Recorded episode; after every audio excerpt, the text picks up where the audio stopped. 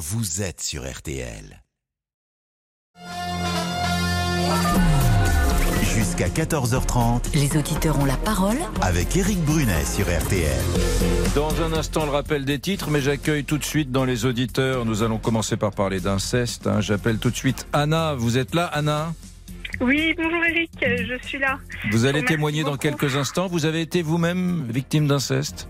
Alors oui, malheureusement, j'ai été victime d'inceste euh, donc de la part euh, du père de ma mère pendant donc de mes 4 à mes 16 ans. Très bien, nous en parlerons avec vous du père de ma mère, dit-elle. Peut-être ne veut-elle pas prononcer le mot euh, grand-père. Je peux comprendre. Nous en parlons dans un instant avec Anna, mais tout de suite, comme je vous l'ai dit, c'est le rappel des titres. Éric Dupont-Moretti, le ministre euh, de la Justice, sera jugé en novembre. Le garde des Sceaux, euh, soupçonné de prise illégale d'intérêt, en clair d'avoir utilisé sa fonction de ministre pour régler ses comptes avec des magistrats. Éric Dupont-Moretti, euh, qui sera donc euh, jugé euh, par la Cour de justice de la République du 6 au 17 novembre prochain. 6000 personnes ont euh, débarqué en 24 heures seulement sur l'île de Lampedusa au sud de la Sicile, île italienne, porte d'entrée euh, privilégiée vers l'Europe pour de nombreux candidats à l'immigration. Un tel afflux, c'est du jamais vu depuis 2016. Et puis un, un mot de sport et de rugby puisque le 15 de France jouera ce soir à Villeneuve d'Ascq euh, près d'Île son deuxième match de la Coupe du Monde de rugby. Ce sera face à, à l'Uruguay et c'est à suivre évidemment sur RTL. Soir de rugby, ce sera dès 20h45. La météo, Caroline Chimon, on vous retrouve pour un après-midi assez nuageux, hein, c'est couvert. Oui, du côté des Vosges jusqu'au Jura, en région Auvergne-Rhône-Alpes et dans les Alpes du Sud. Là, les averses sont attendues par endroits avec risque d'orage sur les reliefs. Ça se couvre également entre la Provence et la Corse du Nord, mais partout ailleurs, ce sont de belles éclaircies qui dominent et c'est particulièrement ensoleillé autour du golfe du Lion ou sur la façade atlantique. Les températures, elles resteront euh, sensiblement les mêmes qu'hier, entre 22 et 26 degrés pour la moitié nord et entre 25 et 28 pour la moitié sud. Et demain, Caroline Et demain, la journée s'annonce belle et ensoleillée partout, même si au réveil, la grisaille s'invitera de la Normandie au nord-est, grisaille qui va se dissiper rapidement pour laisser la place à de belles éclaircies. C'est dans la soirée que les averses reviendront par la façade atlantique, averses qui pourraient prendre un caractère orageux. Merci beaucoup, Caroline Chimo. Merci Caroline, merci Céline. La France entière sera donc demain, comme je vous l'ai dit hier déjà, au rendez-vous à midi pour Ils vous étaient écouter. là, hein, ils étaient là, ils étaient là, bien sûr. On les a vus, on les a écoutés, on les a entendus. Bonne émission, Eric. Merci beaucoup.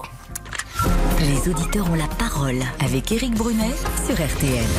Mais bonjour Lisa Marie. Bonjour Eric, bonjour à toutes et à tous. Nous allons parler d'un thème douloureux, mais comment dire, c'est étrange, la radio se prête assez bien à ben, des confidences, à parler d'inceste, car euh, le faire en public, c'est compliqué, le faire à la télévision, c'est pas si simple. Il y a une forme d'an- d'anonymat à la radio. Et oui, c'est vrai, c'est vrai. On va parler, on va parler d'inceste suite au, au témoignage d'Emmanuel Béard ce matin sur RTL.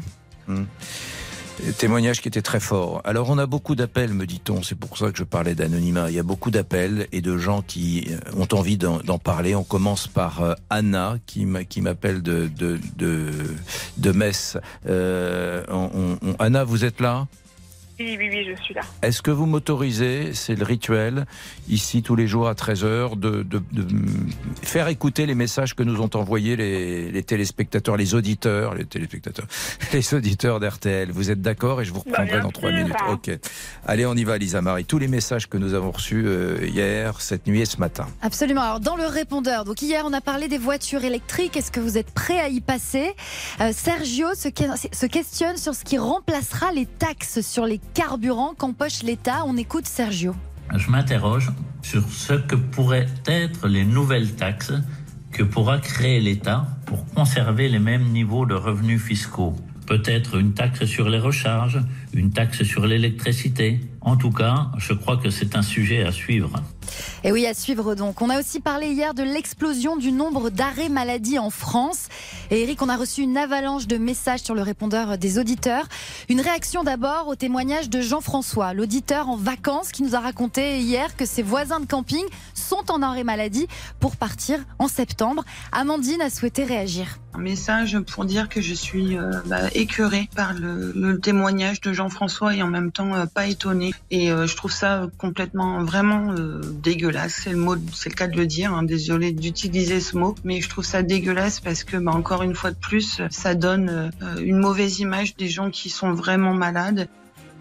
Gwen a souhaité faire une mise au point entre vrai et faux arrêt maladie. Il y a beaucoup de personnes qui appellent pour critiquer, critiquer, critiquer, mais il faut aussi savoir qu'il y a des gens qui sont en arrêt maladie pour de vraies maladies, qui souffrent énormément et qui se battent tous les jours avec la Sécu pour être reconnus en maladie professionnelle, en action de travail. Et ça, c'est la réalité du terrain aussi. Il faut pas l'oublier. Et il y a des gens euh, qui ont des maladies très graves et qui n'arrivent pas à être en arrêt normalement. On leur demande de retourner travailler. C'est une réalité aussi. C'est important d'en parler. Voilà. Merci. Fabien nous raconte ce qui a été mis en place dans son entreprise pour lutter contre euh, trop d'arrêts de travail. Écoutez. Chez nous, 110 euros de prime d'assiduité mensuelle pour tout le monde. Donc, arrêt maladie justifié ou pas, ce n'est pas à nous d'en juger. On perd sa prime d'assiduité. Avec ça, on a réussi à limiter les arrêts de travail de complaisance. Enfin, hier, notre auditeur Yvan a évoqué le burn-out comme euh, un petit peu l'excuse à tout va pour que le médecin euh, prescrive un arrêt maladie. Et ça, ça a vraiment énervé certains auditeurs. Corinne a souhaité euh, d'ailleurs pousser un coup de gueule. On l'écoute. Franchement, c'est un petit coup de gueule que je veux poser, que je veux aujourd'hui dire. Le burn-out, il faut arrêter de l'utiliser à tort et à travers. Le burn-out est une vraie maladie et ce n'est pas simplement un pétage de plomb. Donc je suis en colère quand j'entends sans arrêt, sans arrêt ce mot burn-out. Moi qui l'ai vécu, je peux vous assurer que c'est une implosion interne qui fait des dégâts monstrueux et qui est une vraie maladie reconnue et respectable. Et vous savez quoi, Eric Je tiens à faire un petit mea culpa auprès des auditeurs qui connaissent ou qui ont connu le burn-out et qui se sont sentis euh, offensés. Euh, je sais ce que c'est le burn-out ou l'épuisement professionnel en français. Et non, les gens qui en sont victimes ne font pas semblant. C'est une vraie souffrance et on l'a peut-être pas assez euh, souligné hier, mais voilà, c'est fait. Bien, nous allons parler maintenant d'inceste et nous sommes avec euh, Anna. Je vous rappelle, si vous n'étiez pas sur RTL ce matin, qu'Emmanuel Béard, euh, la célèbre comédienne, était au micro d'Amandine Bégaud à l'occasion de la diffusion sur M6 d'un documentaire Un silence si bruyant consacré aux victimes d'inceste. Euh, Anna, vous avez appelé, les auditeurs ont la parole au 3210. Je vous écoute, nous vous écoutons. Alors, moi, j'ai appelé pour témoigner parce que je voudrais encourager les victimes à parler à parler parce que moi j'ai pas parlé euh, pendant très longtemps et euh, bah, c'est important de parler. C'est important que les gens se rendent compte qu'il y a beaucoup plus de victimes que ce qu'on pense. Donc moi j'ai été victime euh, de mes 4 ans à mes 16 ans par le père de ma mère et tout à l'heure vous disiez que c'était important de ne pas dire grand-père simplement parce qu'un grand-père, ça évoque quelque chose d'assez mignon, quelqu'un avec qui on fait des bêtises. Et moi, j'ai eu un grand-père, un vrai grand-père, avec qui je mangeais des glaces euh, au point d'en avoir mal au ventre. Et ensuite, euh, j'ai eu le père de ma mère. Hmm. Le père de ma mère euh, qui donc m'a torturée. C'est de la torture, hein, l'inceste. Donc, à me faire des attouchements et des viols. Donc, voilà. Votre mère l'a su? Mes parents ont su quand j'avais 13 ans. Comment ont-ils réagi encore 3 ans.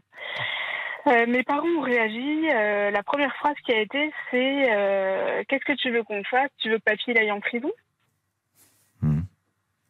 Et donc après, comme je vivais dans une famille donc assez religieuse qui vivait donc dans une communauté, etc., on m'a fait prier en me disant que ça allait passer, que ça allait aller mieux. Et puis après, ça a été beaucoup de culpabilité, parce que si je parlais, j'allais détruire la famille. Enfin, voilà, j'ai vécu, j'ai grandi dans la culpabilité. Et du moment où j'ai parlé, on m'a fait comprendre que fallait voir ce que j'avais fait pour qu'ils réagissent comme ça et donc qu'ils se mettent à me faire ça. Il a continué trois ans après vos 13 ans, c'est-à-dire vous l'avez dit à vos parents, votre père, votre mère l'ont su, euh, et ils vous ont presque reproché de l'avoir dit. Euh, qu'est-ce que tu veux que papy aille en prison? Et trois ans après cela, il a continué pendant trois ans. Il a continué pendant trois ans, et donc ça s'est arrêté entre guillemets parce que j'ai décidé de ne plus y aller. Hmm. J'ai dit que moi, je ne voulais plus aller chez les parents de ma mère. Et la dernière fois que je l'ai vu, j'avais 18 ans, c'était pour un Noël où, ben, à l'époque, euh, voilà, je ne voulais pas passer Noël toute seule parce qu'ils allaient tous fêter Noël chez eux et ils m'ont encore mis la main aux fesses. Et là, je me suis dit, c'est plus possible. Hmm. Je ne peux plus vivre ça, je refuse de vivre ça encore. Donc c'est moi qui ai décidé de ne plus y aller. Est-ce que après, quand vous avez eu 19, 20 ans, euh, la maturité, l'âge adulte venant, est-ce que vous en avez parlé à vos parents, mais cette fois-ci de façon plus euh, avec des reproches clairs, avec euh, factuellement, vous leur avez mis une deuxième fois sous les yeux ce que ce grand-père, ce que le père de ma mère, de votre mère vous avait fait subir? Ça a été fait. Et euh, justement, ce qui m'a été reproché à ce moment-là, c'est qu'à l'époque, je n'avais pas expliqué en détail ce qu'il me faisait. Le problème, c'est qu'à 13 ans, on ne sait pas expliquer en détail. On peut dire ce qu'il se passe, mais on n'a pas les mots qu'il faut. Est-ce que cette deuxième fois, quand vous, quand vous euh, leur parlez à 18, 19 ans, quand vous êtes grande, quand vous, vous êtes adulte, cette deuxième fois où vous leur en parlez vraiment clairement, est-ce que cette, euh, cette deuxième fois, est-ce qu'ils sont abasourdis, euh, sidérés? Est-ce qu'ils dé- décident de le mettre, je sais pas, en marge de la famille, de, de l'attaquer devant les tribunaux Qu'est-ce qui se passe là? Ma mère me dit qu'elle va lui en parler. Et donc à ce moment-là, euh, l'une de mes tantes l'apprend. Et une de mes tantes qui a malheureusement subi ça aussi euh, donc dans sa jeunesse, et elle dit on peut pas laisser Anna comme ça, il faut qu'on l'attrape tous en même temps parce que euh, il pense qu'il a du pouvoir, mais on va lui montrer qu'il en a pas, et en fait toute la famille la met en marge. Donc moi je sais ce qui m'attend, et quand je vais porter plainte en 2016, c'est exactement ce qui va m'arriver. C'est-à-dire qu'on va vous mettre euh, de côté, on va vous mettre à, à la marge de la famille? C'est ça, je deviens l'agresseur parce que j'ai osé parler. Ils sont toujours vivants, vos parents, parce que maintenant, quand même, le, le monde change et certaines personnes qui trouvaient que c'était pas bien grave, que ça n'était que. Voilà. Euh, maintenant, j'ai l'impression que tout le monde a compris que c'était un, un drame pour un enfant. Ils- n'ont pas réexaminé leur position, vos parents? Non. Et quand les gens disent euh, que justement on a l'impression que la société d'aujourd'hui comprend, c'est totalement une impression. Hmm. Les gens ne réalisent pas la violence que c'est pour un enfant de vivre ça. Un pédocriminel prend votre vie parce que vous êtes un enfant, donc vous êtes le maillon faible quelque part. Il prend votre vie, il la brise et c'est lui qui décide de le faire. Hmm. Vous n'avez rien demandé. Qu'est-ce que c'était ce, cet univers social dans lequel vous avez grandi? Vous avez dit famille très catho, c'est ça? Petite bourgeoisie? C'est quoi le profil? Hmm. Non, du tout. Euh, C'était voilà très religieux, mais pas catholique. Et Hmm. puis, euh, pareil, c'est la, la femme n'avait pas sa place. Euh, la femme, on était euh, voilà quand même euh, soumise aux hommes. hein. D'accord. Et c'est pour ça que pendant longtemps, j'ai pas osé en parler parce que il y avait de la culpabilité. Voilà, témoignage d'Anna, mesdames, messieurs, au 3210 sur, euh, sur RTL. À l'instant, on me, fait signe, là c'est Victor qui me fait signe, qui me dit que d'autres témoignages euh, viennent. Restez avec nous, Anna, si vous voulez bien, parce que ça vous permettra peut-être de, de- de rebondir sur, ce, sur d'autres témoignages. Peut-être y a-t-il des auditrices et des auditeurs un peu paumés. Donc c'est bien que vous soyez là, parce que vous, vous avez créé une association, disiez-vous, euh, pour la, la libération de la parole. silence. Ok, les mots du silence, très bien. Restez avec nous, à tout de suite dans les auditeurs. On la parole. Jusqu'à 14h30. Éric Brunet vous donne la parole sur RTL. Éric Brunet, Les auditeurs ont la parole sur RTL. On, Lisa Marie, on écoute euh, peut-être Em- Emmanuel Béard qui Eh était oui. ce matin sur RTL. Elle était ce matin au micro parler euh, d'inceste. ouais, d'Amandine Bégaud et écoutez euh, ce qu'elle a, ce qu'elle a dit au sujet euh, de, de la justice dans ces cas justement d'inceste. la justice aujourd'hui euh, ne semble pas être à la hauteur de ce qui de ce qui se passe dans notre pays. Moi, je suis pas folle des, des chiffres et je n'ai pas envie qu'on devienne un grand tout. Mais c'est quand même 160 000 enfants. C'est un, un enfant toutes les trois minutes. Dans une classe de 30 enfants, vous avez toutes les chances d'en avoir deux ou trois. Donc c'est Un Français une sur ampleur. dix. Un Français sur dix. C'est énorme. Un Français sur dix. C'est énorme. Un Français sur dix victime d'un- d'inceste dans sa jeunesse, c'est- terrible. Euh, nous étions avec Anna qui est toujours avec nous. On va aller retrouver euh, Sébastien qui nous appelle au 3210 sur RTL. Bonjour Sébastien. Bonjour. Bonjour. Vous avez, vous également, été victime d'inceste alors? Oui, tout à fait. Bon, c'est un peu particulier et délicat hein, quand on est un homme de parler effectivement de quand on a été victime d'inceste. Il y a beaucoup de témoignages de femmes euh, qui étaient des jeunes filles à l'époque. Bon, voilà, il faut, ça existe aussi. Et euh, voilà, quand on est un jeune garçon, euh, ben, d'être victime d'inceste. Et ce fut mon cas, donc quand- lorsque j'avais euh, à peu près 12 ans. Quand vous aviez quel âge, vous dites? 12 ans. 12 ans. 12 ans. ouais. Ouais. Et c'est un membre de votre famille, bien sûr, qui. Oui, tout à fait, tout à fait. C'était mon grand frère. Mmh. Ouais. Voilà. Et ça a, été, ça a duré? Ça a duré à peu près un an et demi. Un an et demi, oui, c'est ça, ouais. un an et demi à deux ans. Com- comment est-ce que ça s'est arrêté? Comment avez-vous mis un terme à tout ça? Parce que, ben, en grandissant, ben, à un moment donné, je me suis euh, opposé euh, physiquement hein, à mon frère euh, en lui disant stop, ça suffit. Je- J'en ai assez. Je, je veux plus. Je veux pas que ça continue. Et euh, ben, voilà, quand j'avais grandi, j'étais un peu plus, un peu plus fort, un peu plus grand, et puis euh, voilà, je, je me suis opposé à lui physiquement.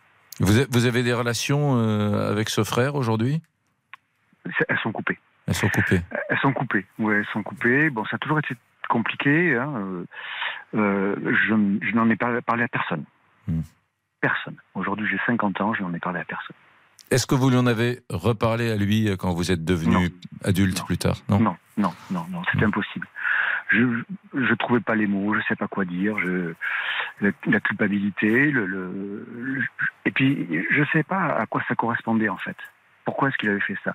Est-ce que c'était euh, est-ce que c'était en fait une, une découverte pour lui, euh, le fait de découvrir sa vie sexuelle euh, Je, je- je n'en savais rien.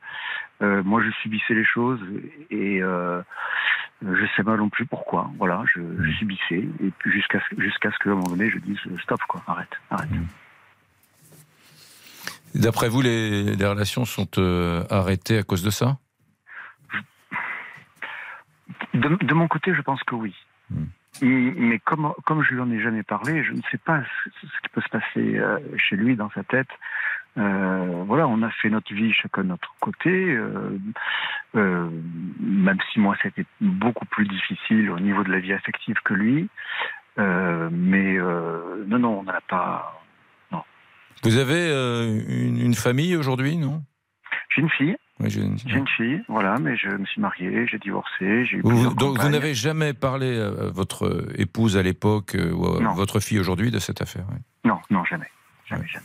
Jamais. Sentiment de honte, je sais pas, mais impossible d'en parler. Et- et- Est-ce que quand c'est un, un frère, la même fratrie, on a presque le même âge, est-ce que la colère est aussi forte, après quand on devient adulte, hein, que si c'était un adulte par exemple Ou est-ce qu'il y a en, en vous l'idée qu'il y a des circonstances atténuantes, que on avait le même âge, euh, je sais pas, il ne savait pas ce qu'il faisait enfin, oui, il avait deux trois ans de plus que moi. Je, je pense que c'est ça. Je pense qu'il savait pas trop ce qu'il faisait. Donc j'ai pas, j'ai pas de colère envers lui. Euh, la seule chose, qui, et c'est- pour ça que je voulais en, parler avec vous, témoigner, c'est que j'ai l'impression quand même que cette, euh, le, le fait d'avoir vécu ça a eu un impact sur ma vie affective toute la vie. Euh, mais je sais, mais c'est là où c'est compliqué, c'est-à-dire qu'on on n'arrive pas à véritablement à bien cerner les choses, à, à faire à faire une relation de cause à effet direct, indirect. euh, comment euh, c'est- ce qui est difficile.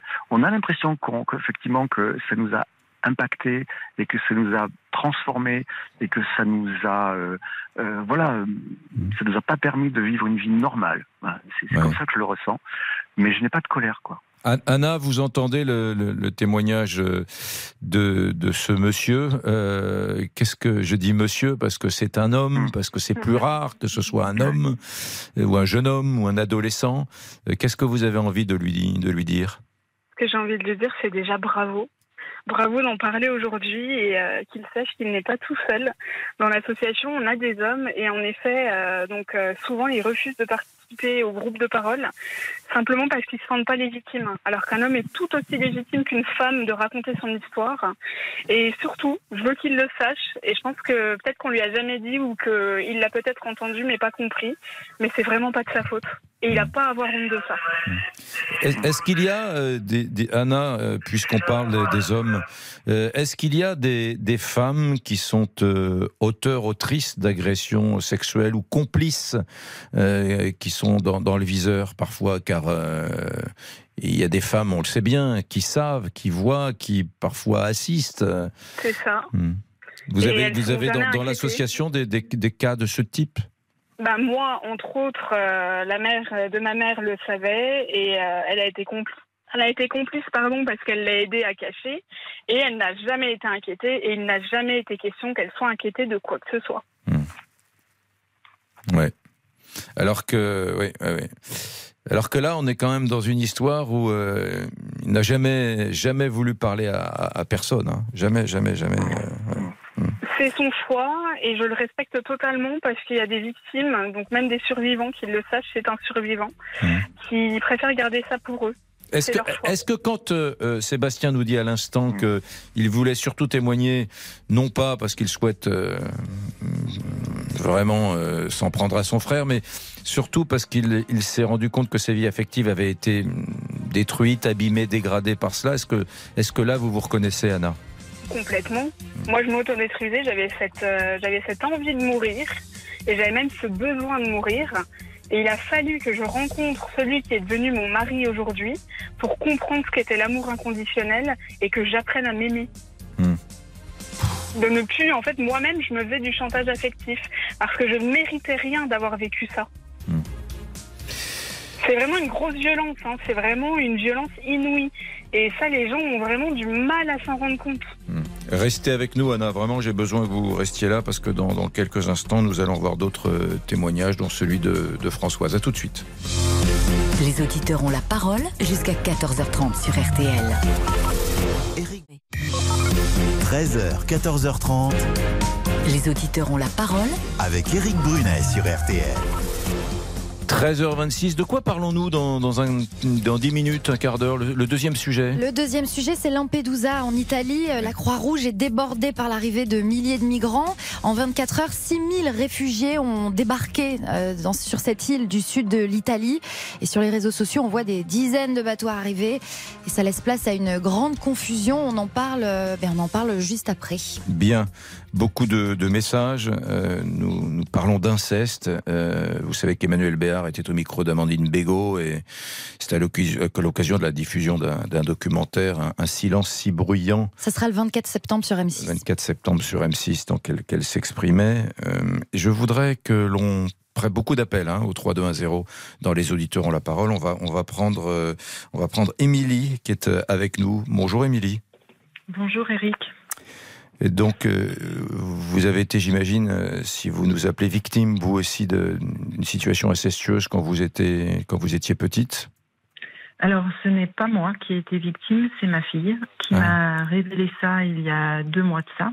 Oui. Elle a aujourd'hui 22 ans et elle a subi ça de la part de son frère. Ah Oui, son grand Euh, frère. Son grand frère qui euh, aujourd'hui est décédé. Euh, et c'est pour ça que je souhaitais intervenir parce que je, je, je constate qu'aujourd'hui c'est pire qu'une prescription. C'est qu'aujourd'hui il n'y a pas de confrontation, pas de procès éventuel, pas de réparation euh, possible euh, par ce biais. Donc je me pose la, la question, c'est que faisons-nous donc des victimes euh, dont l'agresseur n'est plus de ce monde, ne sont plus de ce monde quoi. C'est aujourd'hui, je trouve ça euh, terrifiant. Euh, c'est terrifiant pour ma fille parce que elle essaie de se reconstruire malgré ça. Ça a duré euh, des, des années C'était c'était des viols euh, Alors, c'est, c'est, euh, je, je rejoins le, le- le questionnement de, de Sébastien. Euh, est-ce que c'était une découverte sexuelle? Euh, On n'en sait rien. Est-ce que c'était un, un penchant euh, euh, sexuel et une orientation qui allait se dessiner? Je, je n'en sais rien du tout. Euh, Aujourd'hui, euh, les faits sont là et ma fille en a souffert. Elle, elle, euh, elle l'a révélé au- auprès d'un, psychologue qu'elle voit actu- actuellement. Euh, et elle a, elle a enfoui ça pendant de nombreuses années. Elle a refusé parce que de peur de salir l'image de son frère qui, est, qui était décédé, euh, avec beaucoup d'enjeux, avec euh, un papa qui avait lui-même subi ce genre d'agression. Donc beaucoup de choses se, se, se jouaient en elle et, et je suis très heureuse qu'elle ait pu libérer sa parole et, et, et pu m'en parler. Voilà. euh, voilà, aujourd'hui, moi, je suis aussi dans une situation qui est un peu compliquée puisque j'ai ma fille d'un côté, mon fils décédé de l'autre et euh, sans explication aucune. Donc, euh, bien évidemment que je crois ma fille, qu'on n'invente pas ce genre de choses et, et voilà. Donc, euh, le, votre euh, mari, peut-être en tout cas le, père des enfants, avec votre ex-mari, avait subi euh, lui aussi des, des- Oui. des situations comme ça lorsqu'il était. oui, oui, et je suis la, je suis la seule à, à être au courant et, euh, et pareil, je, enfin, je- je- ça me fait écho quand on dit qu'il y a des personnes qui sont impunies. Euh, sa maman en fait partie. Enfin voilà, c'est très très lourd en fait de conséquences et c'est des secrets de famille qui, euh, qui, qui, qui, sont difficiles de percer au grand jour. Aujourd'hui, euh, euh, ma fille ne se voit pas se confier à son père. C'est compliqué. Reste, restez avec nous. beaucoup de témoignages. J'aimerais que qu'on rebondisse avec Anna hein, de, de l'association de libération de la parole qui était avec nous il y a quelques instants. À tout de suite. Les auditeurs ont la parole. Avec Éric Brunet sur RTL. Jusqu'à 14h30 Les auditeurs ont la parole avec Éric Brunet sur RTL. Il faut que je vous dise que dans quelques instants, nous serons avec le député européen Thierry Mariani et député RN. Euh, on parlera euh, avec vous, avec vous de, de la Croix-Rouge italienne débordée par l'arrivée de plusieurs milliers de migrants dans la petite île de Lampedusa. Euh, ça, c'est le programme dans quelques, dans une petite dizaine de minutes. Avant, on continue de parler d'un d'inceste. Vous êtes vraiment très nombreux à nous appeler au 3210 à chaque fois que nous évoquons ce sujet. D'ailleurs, c'est il y a énormément d'appels. Nous allons écouter Françoise qui nous appelle dans les auditeurs ont la parole. Bonjour Françoise. Oui, bonjour. Vous avez vous-même été victime d'inceste? Euh, oui, tout à fait. À l'âge de 11 ans, euh, un de mes frères m'a violée. Mhm. Et ça a continué jusqu'à l'âge de 15 ans que je rencontre euh, le père de ma fille. J'ai- j'en ai parlé au père de ma fille puisque je lui ai dit que c'était mon premier homme. Et bon, comme toutes les femmes, on sait très bien comment que ça se passe une première fois. Et donc je lui ai expliqué et il a été voir mon frère et bon, ça s'est mal terminé. Ça s'est terminé un peu en bagarre. Et j'ai fait promettre à mon ex-mari de ne jamais en parler. Donc il n'en a jamais parlé. Moi, je n'en ai jamais parlé. J'ai euh, tiré un trait sur ce frère-là. Je ne l'ai jamais revu. Et par contre, ça m'a gâché énormément ma vie de couple, de femme, puisque j'ai été mariée deux fois, divorcée deux fois, et actuellement, ça fait 20 ans que je vis toute seule. Pourquoi vous avez envie d'en parler? Pourquoi vous avez fait le 32-10, la Françoise? Parce que je me dis que si euh, j'ai 66 ans, je me dis que si à cette époque-là j'avais pu en parler, euh, j'aurais euh, pu rester euh, mariée au père de ma fille qui était l'amour de ma vie. Peut-être que je, j'ai parce que j'ai protégé énormément ma fille, parce que j'ai une fille et un garçon. J'ai protégé énormément ma fille. Je faisais très attention à ça. Actuellement, j'ai des petites filles. J'ai toujours peur pour elles aussi. Et je me dis, euh, faut, faut que les enfants osent en parler. Que ça soit jeune ou plus, un peu plus tard, il faut oser en parler. Bon, actuellement, on a des moyens qu'il n'y avait pas il y a, quand ça m'est arrivé, hein, malheureusement. Et la seule fois où j'ai pu en parler, c'était, je travaillais en milieu médical, j'étais aide-soignante. Euh, j'ai commencé à en parler un peu avec une psychologue et après j'ai arrêté parce que j'ai ressenti euh, une culpabilité. Euh, je me suis toujours posé la question qu'est-ce que j'ai fait pour que mon frère me fasse ça?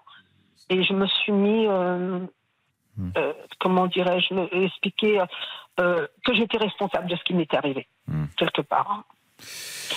Euh, très lourd hein, d'entendre ça. Euh, Victor, est-ce que nous avons, est-ce que nous recevons aussi des, de nombreux messages écrits sur l'application RTL Beaucoup de messages écrits sur notre application RTL. On commence avec Nathalie de Pontarlier, que le témoignage d'Anna est bouleversant. Cette minimisation de l'inceste, de l'entourage familial, j'ai de la colère. Anna, continuez de vous battre. On continue avec Noël en Occitanie. Comment parler quand on est enfant? J'ai été abusé quand j'avais 8 ans par un oncle. Et on termine avec Dorian à Valenciennes. Je suis victime d'inceste par mon père. Je suis seulement en train de gérer ça. J'ai deux enfants et 42 ans. C'est très difficile. Anna, euh, vous qui avez été victime et qui avez créé cette association de libération de la, parole, vous avez vu ces, témoignages qui se succèdent et quand je vous dis que le, standard de, des auditeurs ont la parole est pris d'assaut, c'est pas c'est pas pour faire bien, hein, c'est une réalité, Anna. C'est très bien, c'est très bien et j'encourage les gens à continuer et surtout à ne pas culpabiliser. Parce que dans le dernier témoignage, j'entends beaucoup de culpabilité et c'est pas de sa faute. Et elle n'a pas gâché sa vie, euh, elle a cherché à protéger tout son entourage de ce qui lui est arrivé parce qu'elle en a tellement souffert qu'elle a eu besoin de protéger son entourage. Et moi actuellement je suis pareil avec mes neveux et nièces mais surtout ne pas vivre dans la culpabilité, on n'y est pour rien du tout. Pour rien. Rappelez le nom de votre association. Alors, les mots du silence, M-A-U-X. Hum. Et, et comment on peut joindre les mots du silence? Alors, vous pouvez nous joindre par email, donc les mots du silence gmail.com. On a aussi euh, une chaîne YouTube où du Mhm. coup je poste des vidéos à peu près toutes les semaines pour euh, libérer la parole. Et donc en janvier, on va mettre en place un standard téléphonique. Très bien. En tout cas, en attendant, les mots du silence, M-A-U-X, tout ça dans le même, euh, dans le même mot, euh, gmail.com. C'est bien noté. C'est bien noté, Anna. Merci, merci à vous toutes et à Merci vous tous beaucoup pour votre travail. pour, pour vos témoignages. Moi, j'ai pas fait grand chose, les amis. Vraiment, j'ai pas fait grand chose. l'actualité continue. L'actualité, c'est Lampedusa. Vous nous appelez au, au 3210 parce que hum, vraiment, euh, ça devient les, les, les, les, les- les arrivées de migrants sont très importantes. Il n'y a pas eu l'équivalent depuis 2016. 6000 euh, migrants, semble-t-il, En 24 heures. en 24 heures, selon la Croix-Rouge italienne, sur cette toute petite île italienne de la Méditerranée. Que faire? Comment les prendre en charge? Nous en parlons dans un instant, mesdames, messieurs, euh, et nous vous attendons au 3210. Nous serons pendant quelques instants également avec le député RN, Thierry Mariani, député européen. À tout de suite. Envoyez-nous vos messages sur l'application RTL ou appelez-nous au 3210. 50 centimes. Jusqu'à 14h30 Les auditeurs ont la parole avec Éric Brunet sur RTL. Bonjour ceux qui, à ceux qui nous rejoignent déjà, qui est à l'écoute d'RTL, auditrice, auditeur. euh, et Cyprien Sini vient d'arriver euh, dans le studio. Bonjour Cyprien, que se passe-t-il? Y a-t-il des cadeaux à faire à nos auditeurs? Absolument. Bonjour à tous. 18h, 20h RTL. Bonsoir. C'est votre nouveau rendez-vous. Ce soir, on recevra notamment Tony Parker en invité vedette. Vous avez Tony Parker ce soir Oui, sur il RTL viendra en studio. Vous pouvez Ah. l'attendre devant RTL au 56 avenue Charles de Gaulle à Neuilly. Il vous signera des autographes peut-être. Je suis capable de le faire. hein. Je compte sur vous.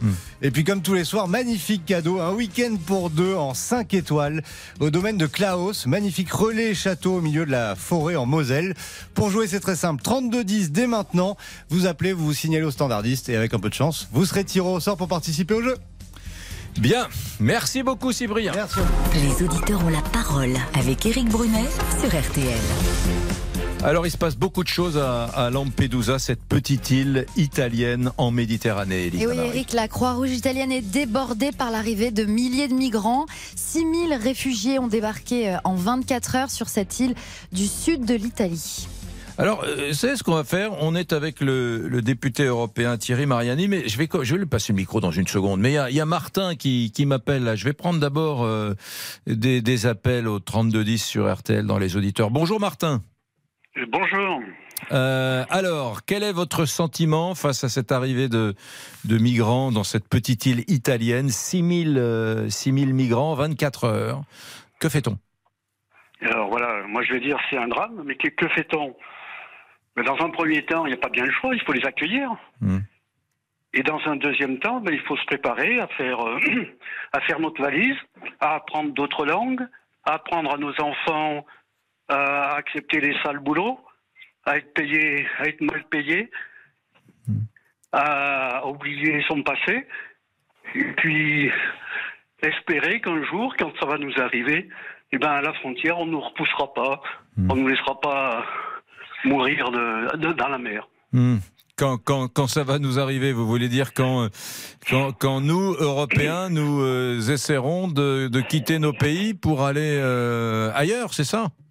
Eh ben oui, euh, voilà, forcément, ben, un jour ça va nous arriver, parce que euh, ben, on risque d'avoir, déjà on a des problèmes de, de, de travail, on n'a pas de travail pour tout le monde, Oui, vous, que on vous- a beaucoup de problèmes, Le- l'eau commence à manquer, donc c'est peut-être pas dans les dix années qui viennent, mais un jour ça va nous arriver, oui. Donc vous n'êtes pas, Martin, quelqu'un qui a une grande confiance dans l'avenir. Vous voyez plutôt les choses en Ah, J'ai une noir. grande confiance dans l'avenir. Mais j'ai pas une grande confiance dans les auditeurs d'RTL Hmm. qui, j'ai lu les commentaires, Hmm. ne font que se lamenter et dire qu'il est impossible de, re- de recueillir la misère du monde, qu'il faut les renvoyer chez eux. j'ai une grande espérance dans la vie, tout le contraire. Hmm. Vous, vous pas êtes. celle qui, qui est mentionnée chez ici.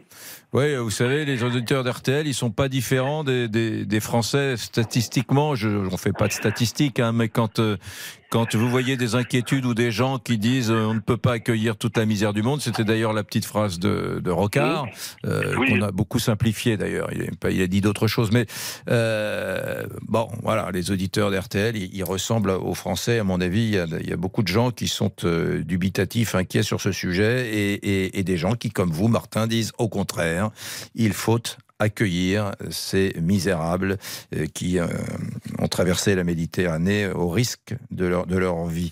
Nous sommes avec Thierry Mariani, député Rassemblement National et conseiller régional en, en PACA. Bonjour Thierry Mariani. Bonjour. Euh, c'est quand même un, un chiffre, 6000 migrants dans cette toute petite île italienne en Méditerranée, euh, qui est tout à fait impressionnant. Et je, ne sais pas euh, comment euh, envisager les choses, même quand on est député RN comme vous. Que faire Ça commence à devenir un problème humain gigantesque qui nous dépasse. Ça fait longtemps que c'est devenu un problème humain gigantesque. C'est 6000 habitants, il faut que les auditeurs d'RTL comprennent. 6000 habitants sur cette île qui, en un jour, ont accueilli 6000 personnes. Et je les invite à regarder les images sur les différents réseaux sociaux. Euh, on a, moi, j'ai cru que c'était euh, le jour le plus long. On voyait des, des dizaines d'embarcations qui arrivaient sur les côtes. C'était quand même impressionnant. Euh, j'ai écouté Martin. Oui, c'est un drame, mais on n'est pas condamné à les accueillir. Je veux dire, euh, on n'est pas là pour baisser les bras. Voilà, moi je crois qu'il faut changer clairement de politique. Euh, penser qu'accueillir systématiquement les gens, euh, ça va résoudre le problème, ça va au contraire en entraîner d'autres. Voilà. Aujourd'hui, on a une politique européenne, et euh, là je suis à Strasbourg, qui justement passe son temps à dire il faut accueillir tout le monde. Le problème n'est pas de savoir comment on les accueille, mais comment on les arrête. Je vais être très clair. Parce Thierry que... Mariani, le- le- Oui. le- la difficulté dans cette affaire, sur- je, je parle de votre argumentation, euh, c'est que en Italie, il y a euh, une gouvernance, un gouvernement dirigé par une, alliance euh, à la droite de la droite, en- Madame Mélanie. euh, J'ai envie de dire, elle doit déployer une politique qui pourrait ressembler à celle que déploierait le Rassemblement national si un jour il avait le pouvoir en France. Et pourtant, et pourtant rien ne change. Et pourtant, il y a des records d'immigration. C'est- bien que le flux dépasse complètement les politiques mises en œuvre par les uns et les autres. C'est une Parce qu'il faut- réalité so- sociale, euh, euh, sociétale euh, terrible, quoi, laquelle- sur laquelle on peut pas tellement agir. En tout cas, les Si Italiens n'y arrivent pas. Excusez-moi, il y a des gouvernements qui l'ont montré, qui l'ont montré. Je pense notamment à ce qui s'est passé en Australie. Madame Mélanie, effectivement, aujourd'hui, ne réagit pas, à mon avis, comme elle devrait réagir. N'oublions pas qu'elle est tenue par les finances au niveau européen. Soyons très clairs. Euh, vous savez comme moi que l'Union européenne doit encore verser euh, quasiment une centaine de milliards à, à l'Italie. Et en clair, Madame Mélanie obéit à Madame van der Leyen. Voilà. Aujourd'hui, il est la seule solution possible, c'est d'arrêter d'appliquer cette euh, politique européenne qui conduit tous les pays méditerranéens à une submersion et, et de faire ce qu'avait fait l'ancien, enfin qu'avait commencé à faire l'ancien président ou directeur plutôt de Frontex. Mm. C'est-à-dire qu'à un moment, il faut repousser les bateaux. Soyons très clairs. Tant qu'on accepte, ce sera toujours plus. Vous l'avez dit hier, ce sont 6000 personnes qui sont rentrées. Ben, ça doit encourager autant de personnes, si ce n'est plus, aujourd'hui et demain, à prendre le, le- la- le même bateau. Et qu'est-ce qu'on doit faire en réalité? Eh ben, Il faut avoir le courage de les repousser à un moment et de les ramener au point de départ. J'ai observé, Thierry Mariani, que souvent euh, les, les gens de droite, les, les auditeurs, les auditrices euh, que je croise, euh, ne, ne s'inspirent pas tellement de ce que fait Madame Meloni, pourtant une, une droitarde en Italie, mais davantage, j'entends souvent l'exemple du, du gouvernement social-démocrate, enfin de centre-gauche danois. Danois. Danois. Alors euh, la gauche danoise, euh, elle fait rêver euh, les, les- les gens de droite en France. Alors, on, pourrait en parler. D'ailleurs, nous allons avec les députés du Rassemblement national dans quelques jours au Danemark pour voir justement les recettes qui marchent. Mais euh, n'oublions pas quand même la géographie. Le drame aujourd'hui, pourquoi on a... Parce que je, je, dis, je dis, la première ministre de centre-gauche euh, danoise avait notamment, n'a pas hésité à renvoyer euh, des, des, migrants venant de Syrie en disant, j'observe que vous venez d'une région qui n'est pas une région en guerre, par conséquent, mesdames, messieurs, vous rentrez. Et ça avait marqué terriblement les esprits, ça. Mais cette première ministre, même si elle était socialiste, avait raison. Voilà, aujourd'hui, il est clair qu'il faut renvoyer euh, ces migrants à leur point de départ. Mmh. Mais le problème, pour renvoyer les migrants à leur point de départ, il faut avoir une coopération avec le point de départ. Or, aujourd'hui, le point de départ, c'est qui? C'est la Tunisie. Je vais vous dire ce qui s'est passé il y a deux heures au Parlement européen à Strasbourg eh bien, euh, les représentants du PPE, c'est-à-dire l'équivalent du Parti républicain en France, M. Galler, puisque c'est un Allemand, a pris la parole pour insulter le gouvernement tunisien. Hmm. Vous croyez que c'est en insultant les gens qu'on va les inciter à reprendre leurs migrants? Voilà. Et puis, il y a un moment, je vais vous citer un auteur, et vous allez me dire euh, s'il est du Rassemblement national, un certain Hubert Védrine. Hmm. Je le rappelle, ministre euh, de Lionel Jospin, si je ne me trompe pas. Oui, de... En 2015, dans son livre Compte à rebours, je cite sa phrase, il faut, un jour ou l'autre, un recours à la force sera à un moment ou l'autre ou un autre inéluctable. Hmm. Je pense qu'aujourd'hui, il est clair qu'il faut de force ramener les bateaux à leur point de départ. Autrement, c'est une, euh, j'allais dire, c'est une invasion. C'est, ça va être sans fin. 6000 personnes hier, depuis le début de l'année 2023. Hmm. Je vous rappelle que les États membres ont déjà noté 120 000 arrivées irrégulières. Hmm. Et c'est simplement ceux qui se font prendre qu'on garde quand même, mais il y a en plus tous ceux qui ne sont pas fait prendre. Hmm. Donc on est dans, une, dans un chiffre qui désormais chaque année grandit et on ne peut plus l'accepter. Thierry Mariani euh, du Rassemblement national député européen est avec nous. Nous reprendrons Martin euh, qui est euh, au 3210, auditeur, et nous prendrons également Olivier qui nous a appelé au 3210. Beaucoup d'appels au 3210 bien évidemment sur cette affaire à Lampedusa tout de suite. 13h, 14h30. Les auditeurs ont la parole avec Eric Brunet sur RTL. 13h, 14h30. Les auditeurs ont la parole avec Eric Brunet sur RTL. 6000 réfugiés ont donc débarqué sur la petite île de Lampedusa, île du sud de, l'Italie. Et sur les réseaux sociaux, on voit des, des, dizaines de bateaux arriver, laissant place à une certaine confusion. La Croix-Rouge italienne est là, mais elle est débordée. Beaucoup d'appels. Nous entendions tout à l'heure euh, Martin au 3210. Martin est toujours là, qui disait de toute façon nous devons les accueillir. Et je n'aime pas les réactions de ceux qui disent euh, nous sommes submergés. Vous avez entendu le député RN euh, Thierry Mariani euh, Martin, commentaire.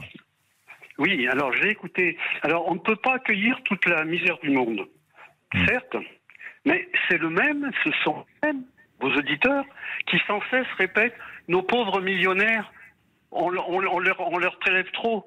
Hmm. Nos riches, on les prélève trop. Ils sont obligés de s'expatrier. Alors nos riches, nos millionnaires, qui gagnent ce que gagneraient des centaines de milliers d'immigrés qui essayent de rentrer, qui n'ont rien à manger, seraient plus à plaindre, pourraient s'expatrier parce que parce qu'on leur prend un petit peu. on ne peut pas accueillir toute la misère du monde, hmm. mais on nourrit toute la richesse du monde. C'est quand même bizarre. Comment pouvez-vous expliquer ça, monsieur le député? Thierry Mariani. S'il suffisait de quelques milliards pour euh, régler le problème euh, de la pauvreté en Afrique, ce serait fait depuis longtemps. Voilà, aujourd'hui, euh, c'est pas du tout un problème d'impôt.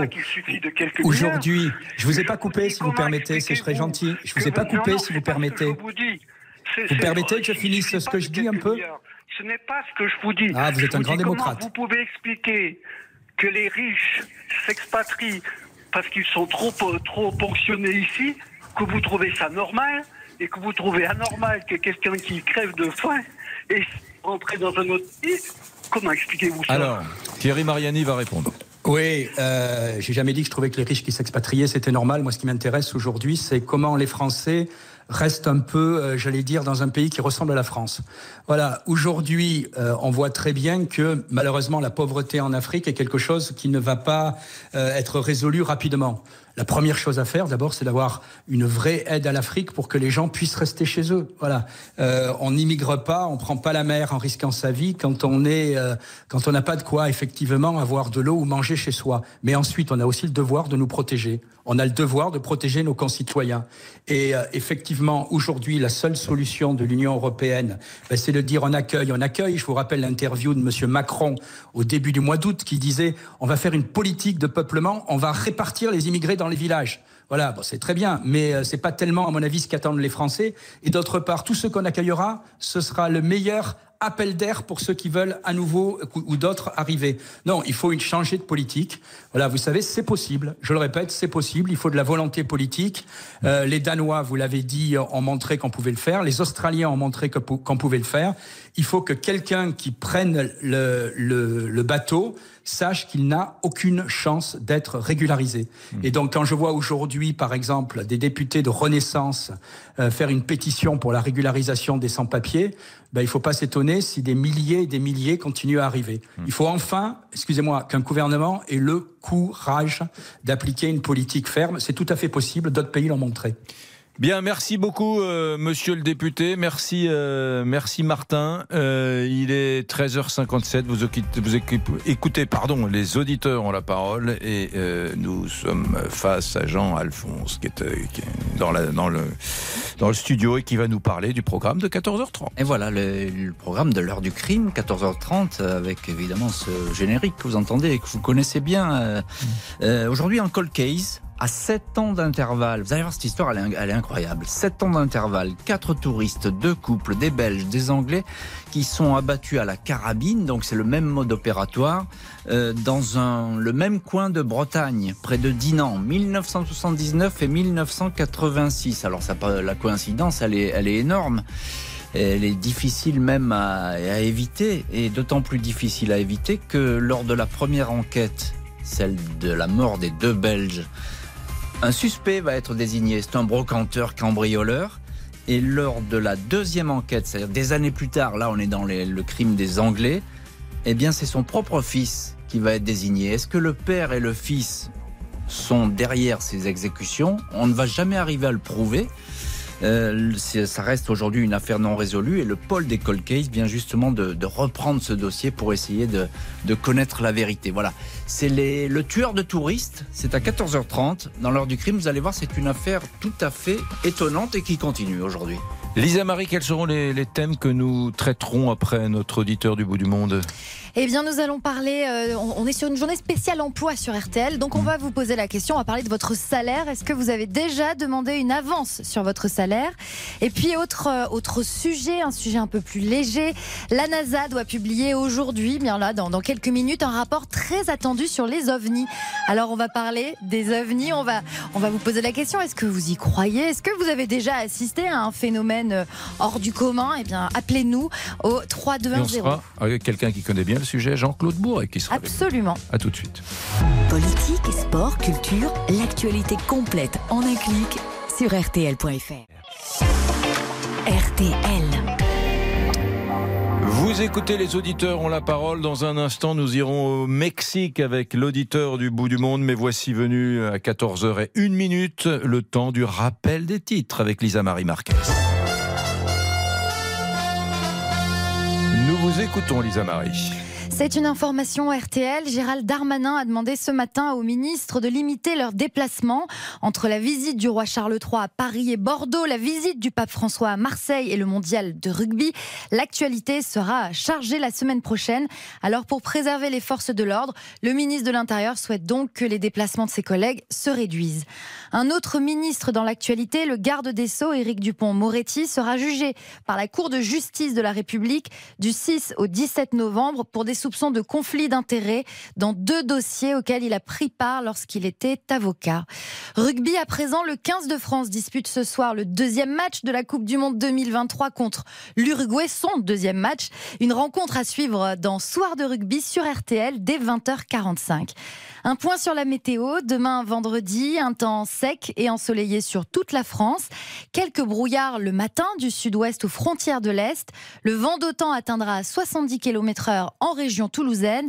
Et côté température, le matin 11 à 14 degrés, 17 à 19 près de la Méditerranée.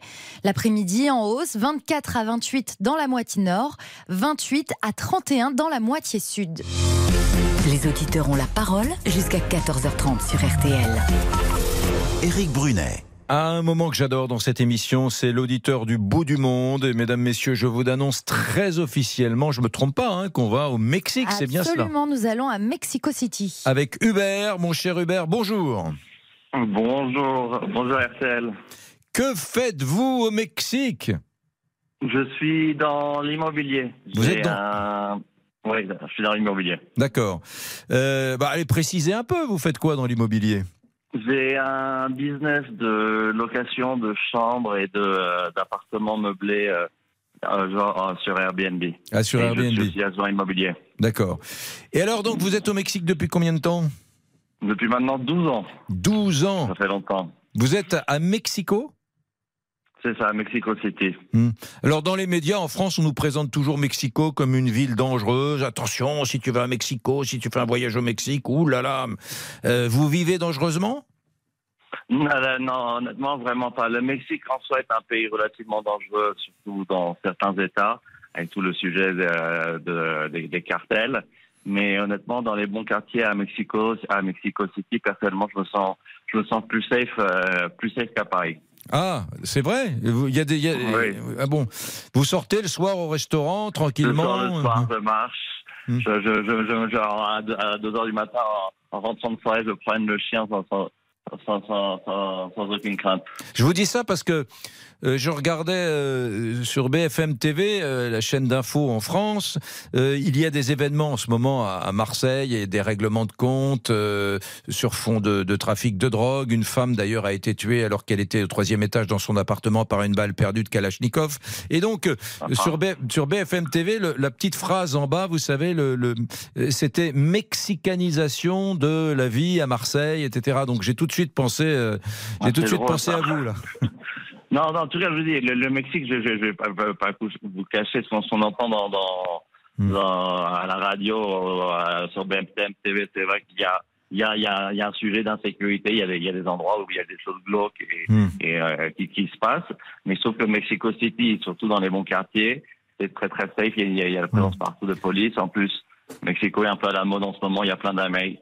Il y a, y des, des tonnes d'Américains depuis, depuis après le Covid qui sont venus, qui font du, du, euh, qui, qui travaillent à distance. euh, Donc, ça, ça se gentrifie vachement, c'est safe. euh. Ouais, c'est safe et ça se gentrifie. Qu'est-ce que vous faites le week-end, vous, euh, quand vous avez un peu de temps ou quand vous avez 3-4 jours De temps en temps, il y a, y y y pas, mal d'espace dans Mexico pour aller se promener. Il y a, tout ce qu'il faut à faire. Et sinon, euh, vous avez une heure d'avion, vous êtes à la plage. euh, ben, Il y, a, il y, a, y y de quoi faire. Hmm. En plus, pour 2 francs 6 sous.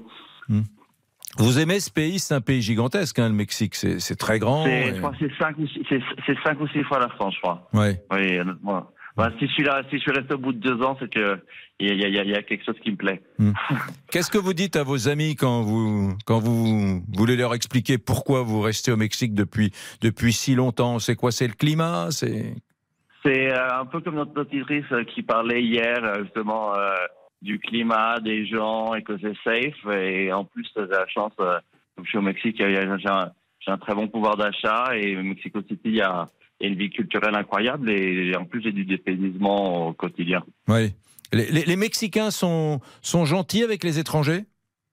Honnêtement, ils sont vraiment très sympas, ils sont souriants, ils sont aimables. C'est vraiment. euh, honnêtement, moi, c'est une des raisons, c'est une des raisons pour lesquelles principales euh, pour en fait, je reste ici, c'est vraiment ça, quoi. C'est assez agréable. Quand vous croisez des, des gens dans la rue, ils, ils font pas la tête Ah oui, comme, ça- comme souvent en France? Non, non. Non, justement, c'est une chose qui est assez amusante qui m'a surpris au début. C'est que dans, dans, dans, dans certains contextes, c'est relativement normal de dire, de dire bonjour, euh, bonjour à, à des inconnus dans la rue. Vous promenez le chien, il y a quelqu'un qui passe, y a, il y a- vous, faites, vous croisez les regards et de temps en temps, euh, la, la, la concierge de l'immeuble que vous connaissez pas, euh, ça, ça dit bonjour. Hmm.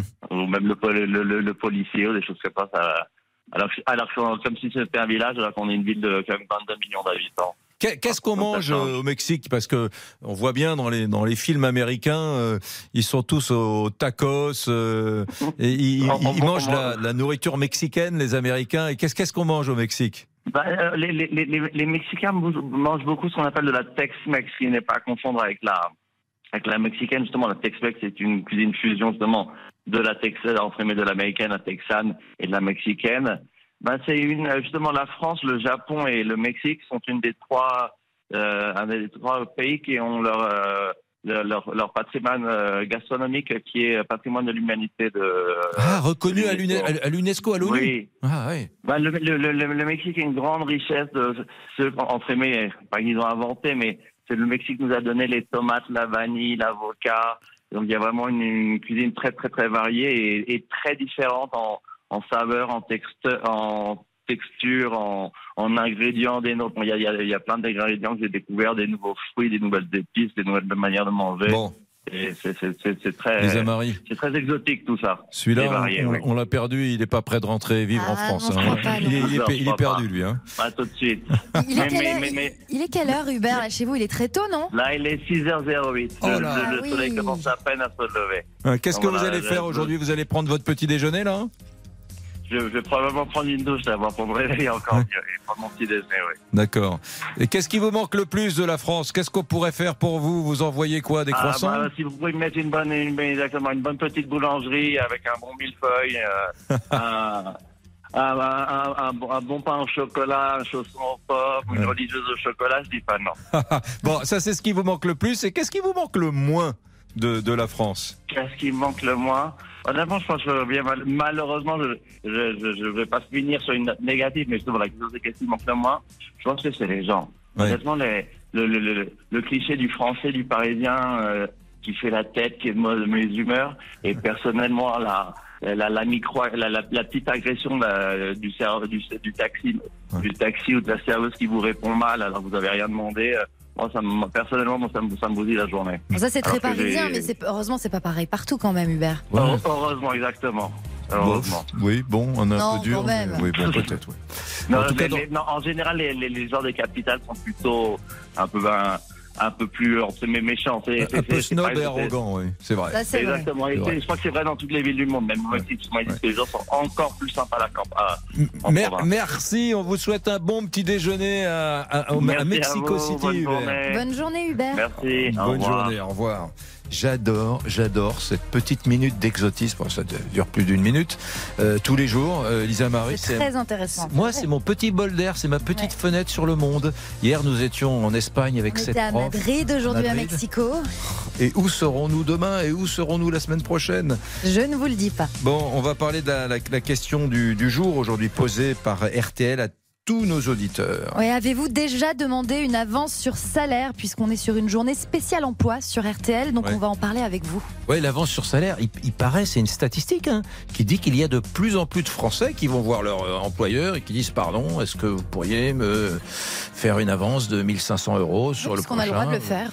On a le droit de le faire. dans les premiers 15 jours. Ben ça, c'est quand même un, un signe, un signe de la difficulté sociale et de l'inflation et de la situation dans laquelle nous vivons. Vous nous appelez au 3210 à tout de suite.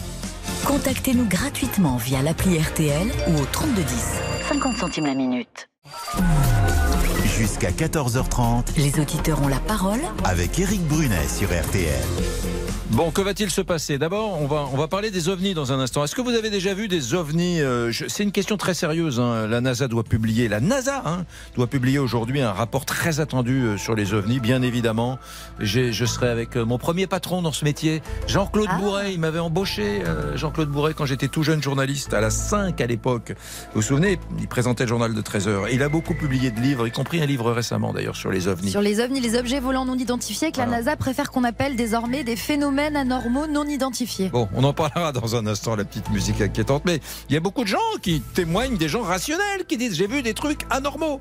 On les écoutera dans un instant. Mais tout de suite, j'aimerais qu'on parle d'emploi spéciale. Euh, C'est une journée spéciale sur RTL. On va parler euh, de vos salaires et je vous rappelle la, la question du jour. Vie chère, avez-vous déjà demandé une avance sur salaire? Vous êtes pour le moment sur l'appli RTL et sur RTL.fr. 15% à répondre oui. C'est énorme. Mais 15% des salariés qui disent pardon patron, pourrais-je avoir une avance euh, de, sur salaire C'est intéressant. Quentin est avec nous de Lyon. Bonjour mon cher Quentin. Bonjour, vous allez bien? Très bien. Alors vous, vous avez, vous avez l'air d'être côté entrepreneur, vous, hein?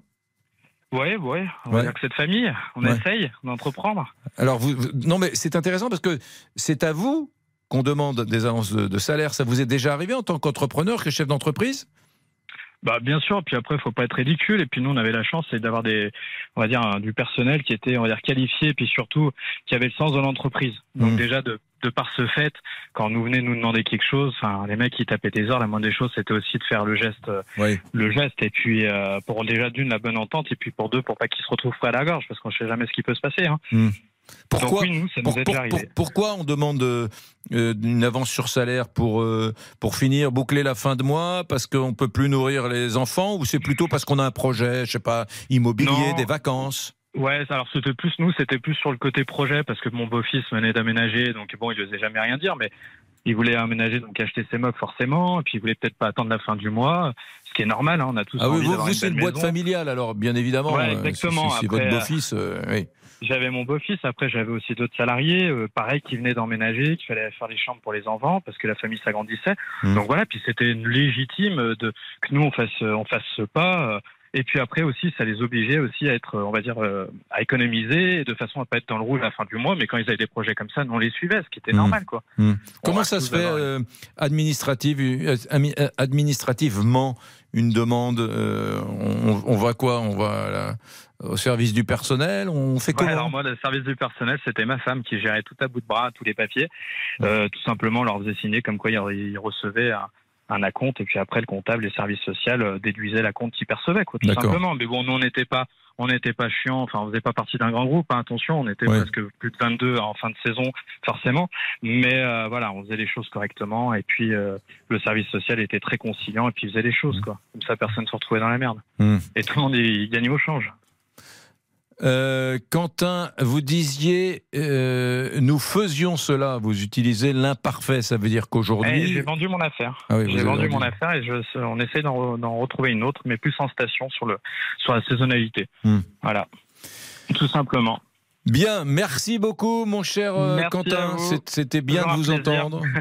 Et c'était bien de. Merci à vous. Bonne journée à vous. C'était bien de, de souligner ce phénomène. hein. De plus en plus de, de Français. Bon, là, c'était dans une PME, euh, une PME assez familiale, mais en fait, beaucoup de Français demandent aujourd'hui 15%, dites-vous, des. 15% sur RTL.fr, oui, puisque c'est notre question du jour. Mais oui, de plus en plus de Français demandent euh, bah, une avance sur salaire euh, Mmh. parce que le, bah, le pouvoir d'achat est, est impacté par l'inflation, bien sûr. Allez, on, on- on sera avec Jean-Claude Bourret dans un instant et avec vous au 3210. euh, Avez-vous déjà vu des ovnis? C'est une question très sérieuse, disais-je, car la NASA publie aujourd'hui un rapport très attendu sur ces objets volants non identifiés. À tout de suite. Les auditeurs ont la parole jusqu'à 14h30 sur RTL. Éric Brunet. Les auditeurs ont la parole. Avec Éric Brunet sur RTL. Les Envahisseurs. Avec Ah. Roy Tinas dans le rôle de David Vincent. Je me souviens de cette série, mais euh, ne plaisantez pas trop avec euh, le sujet des ovnis, les amis, car la NASA, disais-je tout à l'heure, doit publier aujourd'hui un rapport très attendu sur les ovnis. Et euh, deuxième raison, parce que nous sommes avec Jean-Claude Bourret, qui a beaucoup travaillé sur ce sujet, publié pas mal de livres sur ce sujet, et qui a été mon ancien patron. Donc on ne rigole pas. Jean-Claude Bourret, bonjour. Quel plaisir de retrouver un jeune homme sympathique et un journaliste plein de talent. Merci Jean-Claude. Oui, Jean-Claude Bourret m'a em- embauché à l'époque de la 5. Mais vous n'étiez pas né à l'époque de la 5, vous, Lisa Marie. Ah, je crois pas. Bon. Vous connaissez pas la 5 Mm, Non. Et, eh, bah, c'est- Je suis né en 89, donc si, quand Ah même. oui, maintenant vous aviez la 5 qui est morte en 1992, cette Ah. chaîne de, de télévision. J'étais trop petite. Bon, Jean-Claude Bourret, c'est très important pour vous les ovnis, et vous en avez parlé de nombreuses fois, vous avez consacré de nombreux ouvrages, et ça doit vous agacer, vous, qu'on prenne ce, ce sujet à la légère, en plaisantant? Non, ça ne m'agace pas du tout, euh, c'est tout à fait naturel. Euh, le 99,9% des, des gens en général, et même des journalistes en particulier, ne connaissent pas le dossier. C'est un dossier qui est complexe, avec lequel il faut avoir une solidité d'esprit très grande, euh, savoir distinguer le faux, le peut-être vrai du vrai.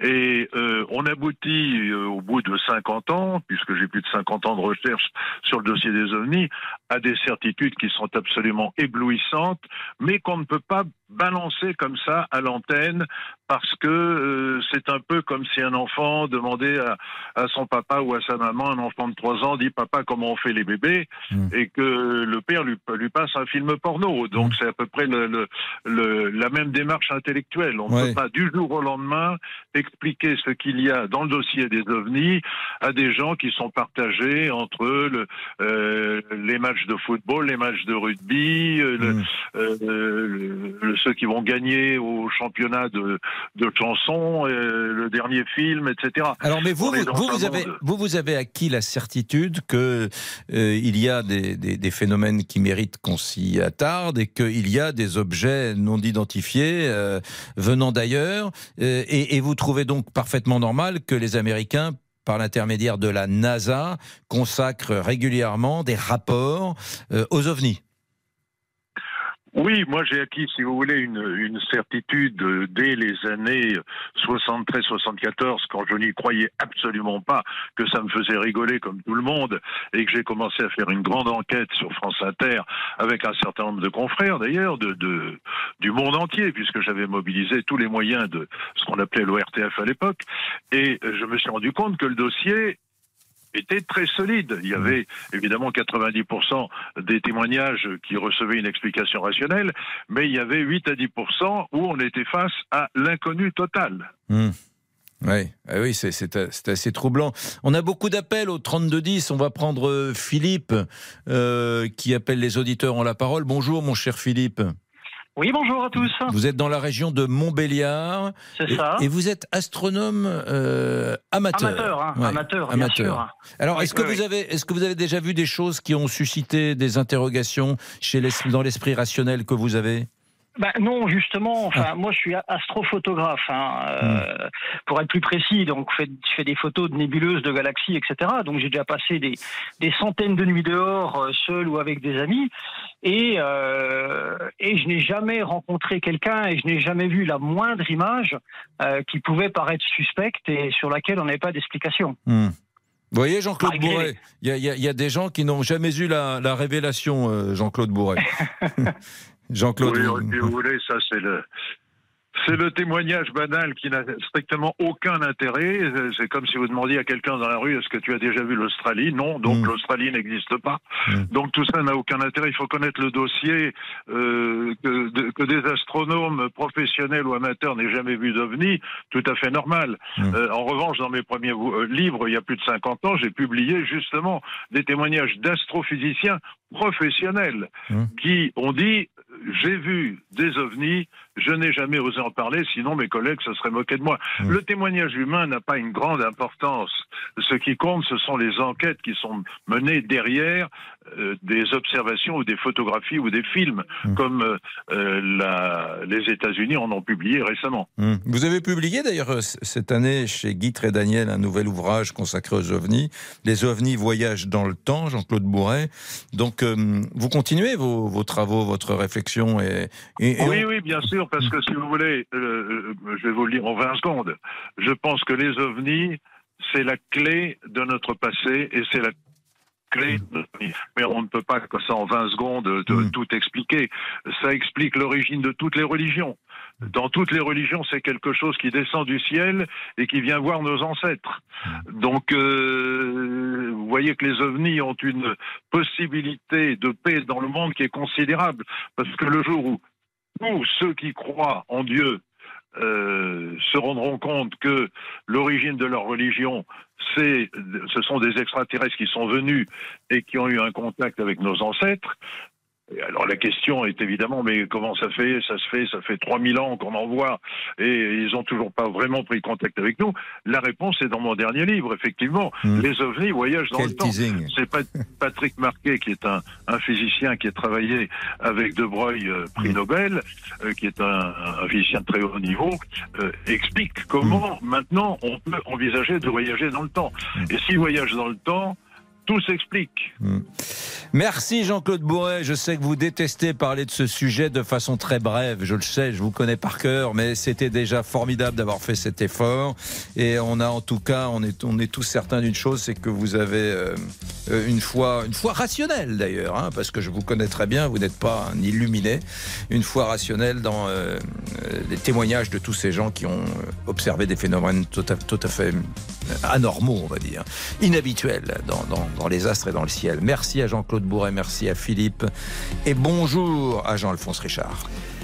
Et dans l'heure du crime, je vous propose aujourd'hui l'histoire de deux couples de touristes assassinés dans le même coin de Bretagne à 7 ans d'intervalle. Coïncidence ou pas? Je vous dis tout dans l'heure du crime, à tout de suite. À tout de suite, Jean-Alphonse Richard. Demain à 13h, vous avez rendez-vous avec Vincent Parisot. Vendredi, c'est Parisot. Nous, on se retrouve avec euh, Lisa Marie, bien sûr, dès, euh, dès lundi, 13h, les amis. Bye bye. Bonjour, c'est Ophélie Meunier. Le journal inattendu sur RTL. Chaque samedi, retrouvons-nous pendant une heure en direct sur RTL à 12h30 pour le journal inattendu. Les informations du jour avec les reportages éclairants de la rédaction et un invité qui nous livre son regard sur l'actualité. Le journal inattendu, c'est tous les samedis en direct à 12h30 sur RTL.